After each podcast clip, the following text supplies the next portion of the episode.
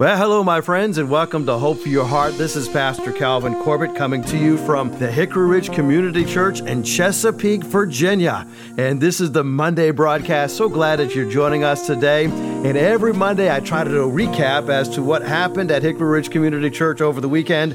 And every weekend, we are seeing God do incredible things.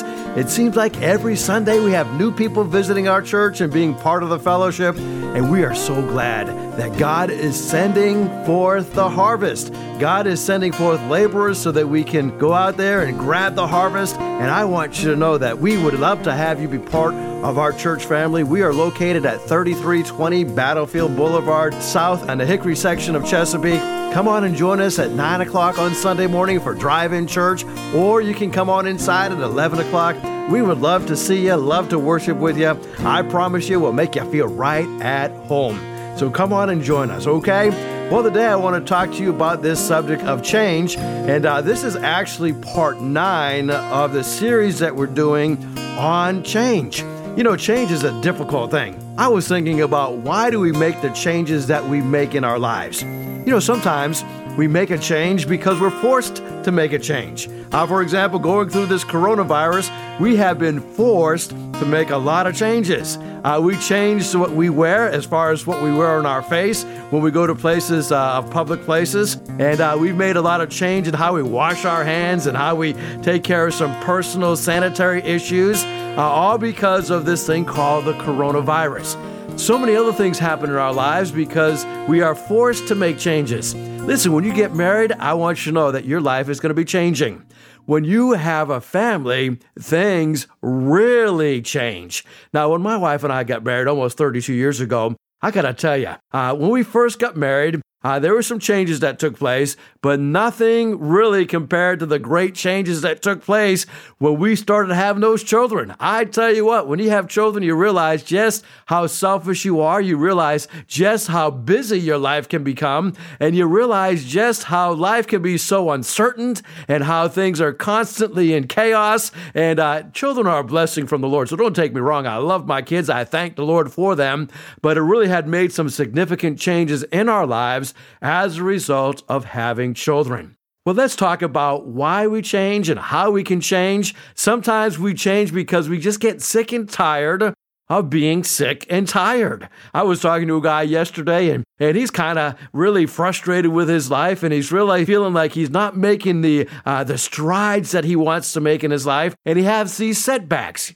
And uh, as a result of these setbacks, he feels like he needs to make some changes. And so I gave him some things that I thought would help him. And uh, I find that one of the best things that can help you if you really want to make a change in your life is bring people that will keep you accountable. I'm talking about people that ask you the tough questions, right? Uh, the people can ask that, that ask you, well, how are you doing? Uh, and not just as a polite gesture, but they actually, well, how are you really doing? Okay. And uh, accountability will help you to make the changes that you really need to make. I find another thing that really has helped me to change is by being in God's Word. You know, I went through a bout of discouragement not too long ago, and as a result of discouragement, I says, you know what? I need to spend more time in the Word. And, and I discovered that I was spending a lot of time reading books about the Bible, which is great. You know, great biographies of men and women of God. Uh, these are incredible resources of encouragement. But I found that nothing can keep me centered Nothing can keep me focused. Nothing can give me the, the wisdom that I need more than God's word. So today I want to look at Galatians chapter number two. Galatians chapter number two. We're talking about what goes through when we make changes. And if you're going to make changes in your life, you've got to have some grit, right? You got to have some determination and uh, look at the things in your life that really are going to make a positive difference in your life and focus on those.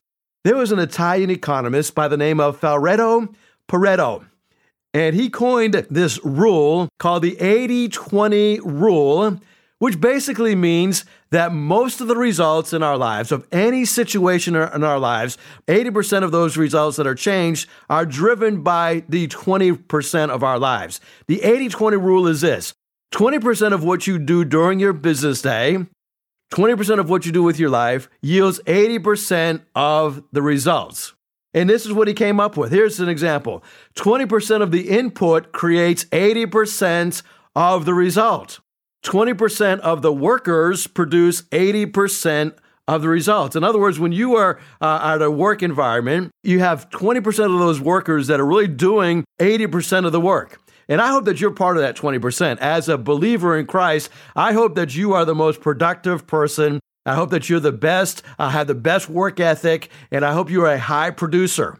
20% of the customers create 80% of your income. Now, I discovered this was true uh, when I was in sales. When we started Hickory Ridge Community Church, I had a sales job and I learned something about my customers. Uh, 80% of my revenue or my profits or my commission came from 20% of my customers. I also discovered that 20% in a church environment, 20% of the people do 80% of the serving, do 80% of the giving, and uh, are really the movers and shakers about 20% of the people within your church. So the question is, how am I working this 20% of my life that is causing the most amount of change? Uh, this would be the most important percentage of your life. I would include in this part of my life my family, uh, my church, uh, my work relationships. Uh, those are the 20% areas of my life. How am I looking at those areas and how am I investing in those areas? So if change is going to take place, we've got to be wise about the areas that we work in our lives. You only you only have 168 hours in a week. That's not very many hours when you think about the course of a week.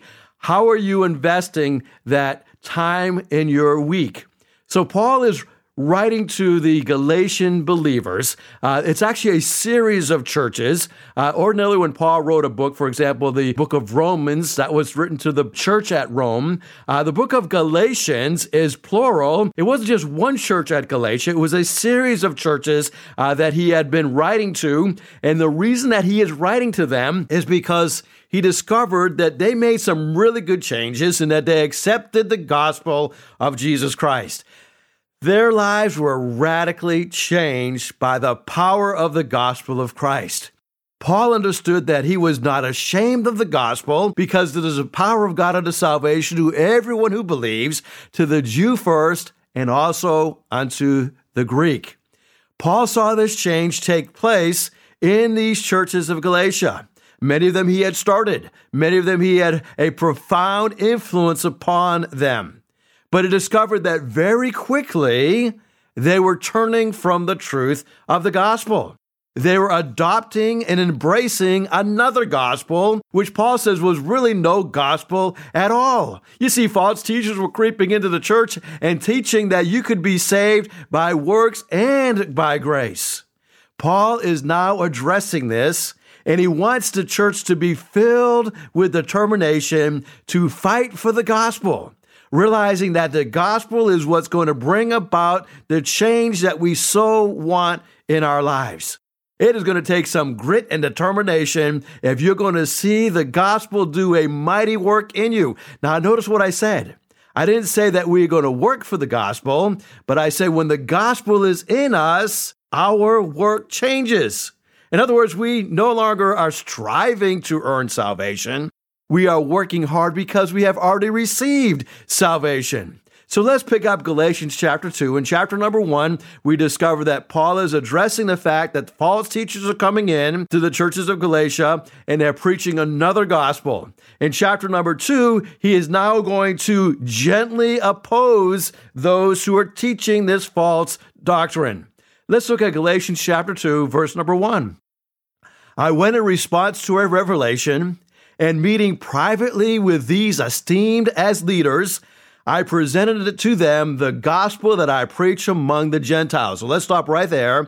Paul is now addressing those leaders who are teaching false doctrine. He's meeting with them privately and he's esteeming them as leaders. So he's going in gently. He's not going in there, uh, you know, with a billy club. He is coming in gently because he has respect for them. Uh, you know, sometimes when people get off on the wrong track, sometimes it's an honest mistake. Uh, sometimes it's not like they determined to go off on the right track. Sometimes they honestly believe something that was not true. They get caught up in something. So Paul presented them with this argument and he does it in a gentle way. Uh, so if you're going to be opposed by somebody, make sure as you respond to that person that you respond to them gently. Don't be like the bull in the china closet. Uh, be gentle, be firm, but be gentle. Paul says, I wanted to make sure that I was not running and had not been running my race in vain. Now, now, Paul is confronting them. He's doing it with gentleness, he's doing it with respect, but he wanted to make sure that as he's giving them the gospel, he likens it to a race. And he says, I didn't want to feel like I was wasting my time. I wanted to make sure that the message was clearly understood. But he says, Yet even Titus, who was with me, and here's we discover what was happening. He was compelled to be circumcised, even though he was a Greek. Uh, so we discover here what is being added to the gospel is that they were requiring Gentiles, as they were coming into the church, to now be circumcised. Now, now this is an important point for us to understand. There is a matter that is rising within the church, and this matter arose, and false believers had infiltrated the ranks, and they were spying on the freedom that they had found in Christ. They discovered that the church was living in freedom, and these were Jewish non believers that were coming into the church. And they were saying, Now, listen, if you guys truly are quote unquote believers, you should be circumcised. In other words, you are a believer because you are circumcised. Now, Paul, as he's addressing this, is very firm. He is realizing that what is taking place is legalism. Now, there's two things that will destroy a church. One is legalism. Legalism is adding to the faith. All right, you're, you're going to be saved by faith alone in Christ alone, and then you're going to get circumcised. Or then you're going to do a certain act because you have been redeemed. It is adding to salvation. That is what we would call legalism.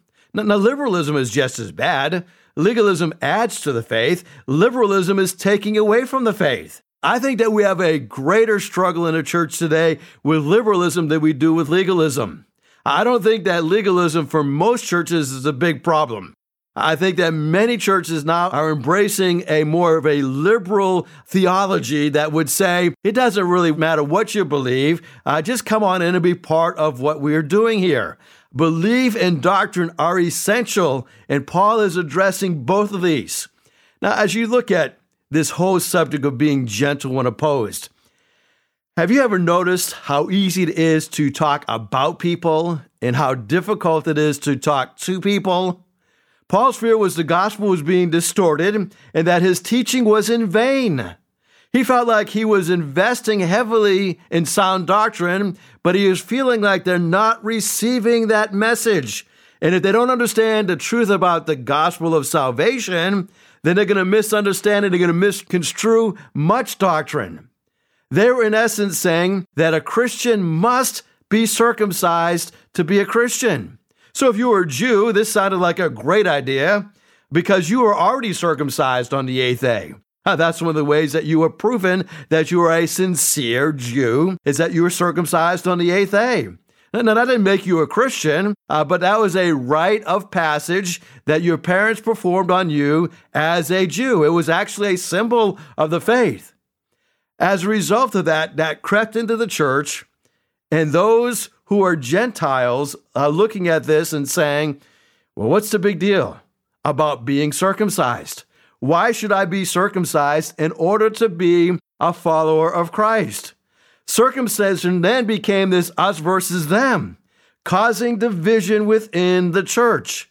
Now, whenever you think about false doctrine, you, you, have got to realize there's always a, a, reason that is driving this false doctrine. Uh, it's very rare that false doctrine is just arbitrary.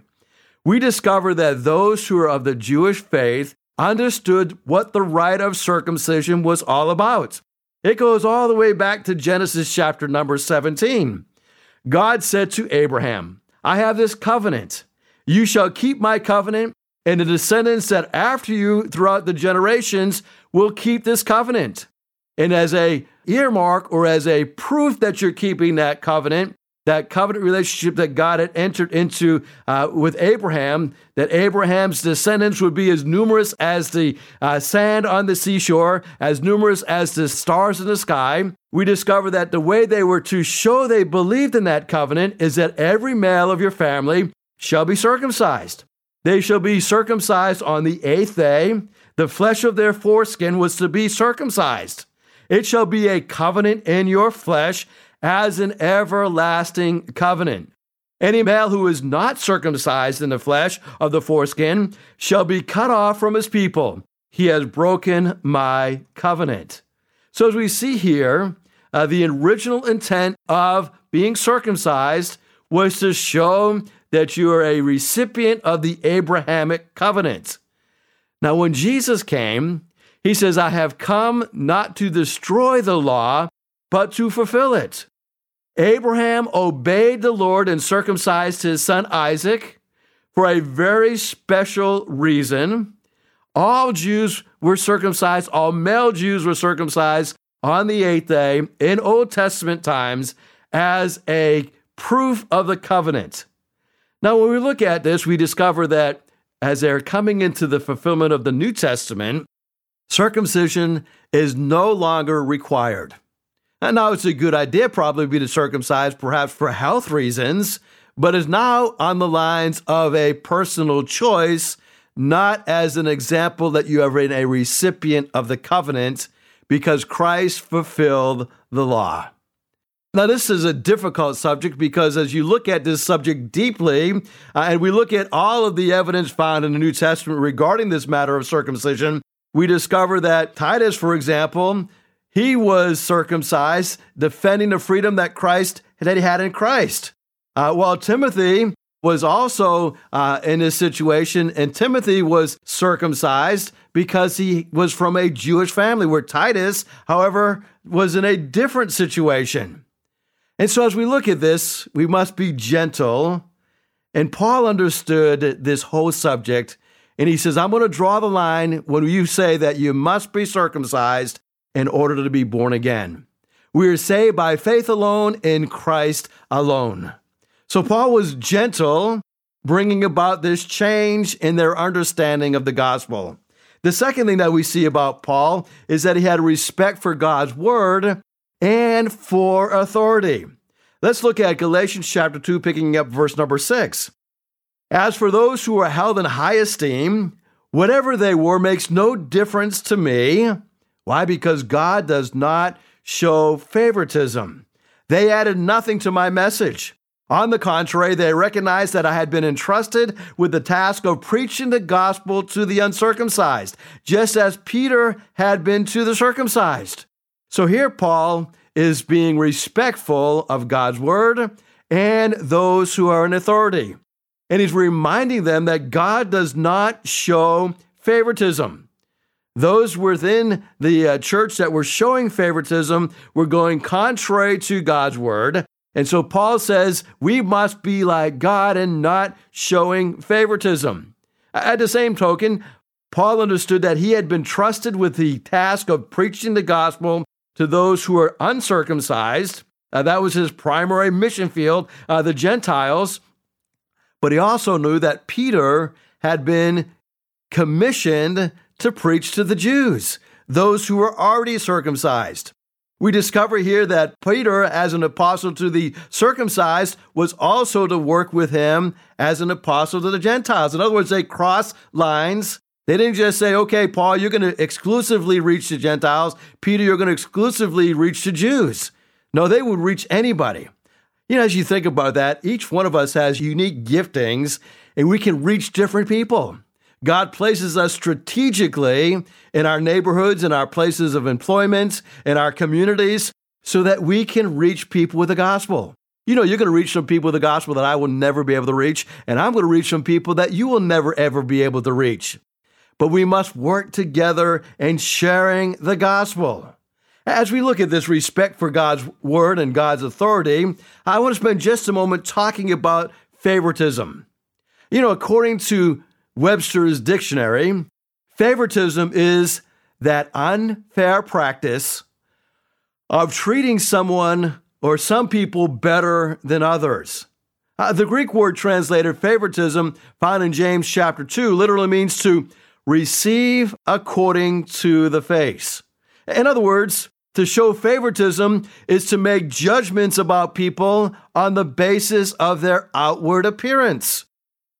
There are three reasons that the Bible gives as to why we should not show favoritism. The Bible prohibits favoritism. Why? Because favoritism is inconsistent with God's character. Uh, God so loved the world that he gave his only begotten Son. Impartiality is an attribute of God. He is absolutely and totally impartial in dealing with people. Uh, you see, many times as we look at this issue that we are battling, for example, with racism, uh, racism really is not a skin issue, it's really a sin issue. We are looking at somebody based upon their skin color, and we are making a favoritism or a lack of favoritism to that person based on something that is totally out of their control. What do you think about race? Race is very sacred. God created the races. The different skin tones and different cultures that we live in is really a gift that is given to us from God. We ought to be able to celebrate these differences, realizing that God is such a unique God that He created us very special. And every one of us has a, a different skin tone. Uh, none of us have the exact same skin tone. Every one of us have different backgrounds, different cultures. We should celebrate these things because God created us very special. You see, favoritism is inconsistent with God's character. For the Lord your God is the God of gods and the Lord of lords. He is not showing partiality, Deuteronomy 10 17 says. Romans 2:11, Paul is very specific and says, "For there is no favoritism with God." Ephesians 6 9 says the exact same thing. There is no favoritism with him. Acts 10:34 says, "Now I truly understand that God doesn't show favoritism." You see favoritism is inconsistent with God's character. It goes contrary to the gospel. The gospel is made available to whoever will call upon the name of the Lord. Here's a second reason that we should be avoiding favoritism. Not only is it inconsistent with God's character, but number two, favoritism is contrary to what God values. Now, James addresses this in, in James chapter 2, verses 2 and 3, and he talks about believers who would give preferential treatment to the rich. And as we look at this kind of behavior, what would motivate that kind of behavior? It is that the rich tend to be able to help us more, so we favor them. Uh, James reminds us that we should not value people based upon their bottom line. We value them because they are created in the image of God. Look how James puts it in James chapter 2 verses 5 and 6. He says, "Didn't God choose the poor of this world to be rich in faith and heirs of the kingdom that he has promised to those who love him, yet you have dishonored the poor. They were acting in a way that was contrary to what God values. In a message on the evil of favoritism in the church, this is what John MacArthur said. We tend to put everyone in the same kind of stratified category, higher or lower than other people. It has to do with their looks, it has to do with their wardrobe. It has to do with the kind of car they drive, the kind of house they live in. Sometimes it has to do with their race, sometimes with their social status, sometimes outward characteristics of personality. All of those things with God are non issues. They are of no significance at all. They mean absolutely nothing to Him. What we've learned so far today that favoritism is contrary to what God values. Favoritism is inconsistent with God's character. And there's one final point that we must talk about when we talk about this matter of favoritism. Did you know that favoritism is actually called a sin? James makes this very clear. It's not simply on being disrespectful to somebody, It is a sin against God. James 2 9 says, If you show favoritism, you commit sin. It is a sin because it is contrary to the character and to the command of God. Favoritism is sin. There is no place for it in the hearts of God's people, and certainly no place for it within God's church. Well, I hope you join me tomorrow as we look at part two of how to have grit, how to have determination, how to have the change that God wants you to make in your life.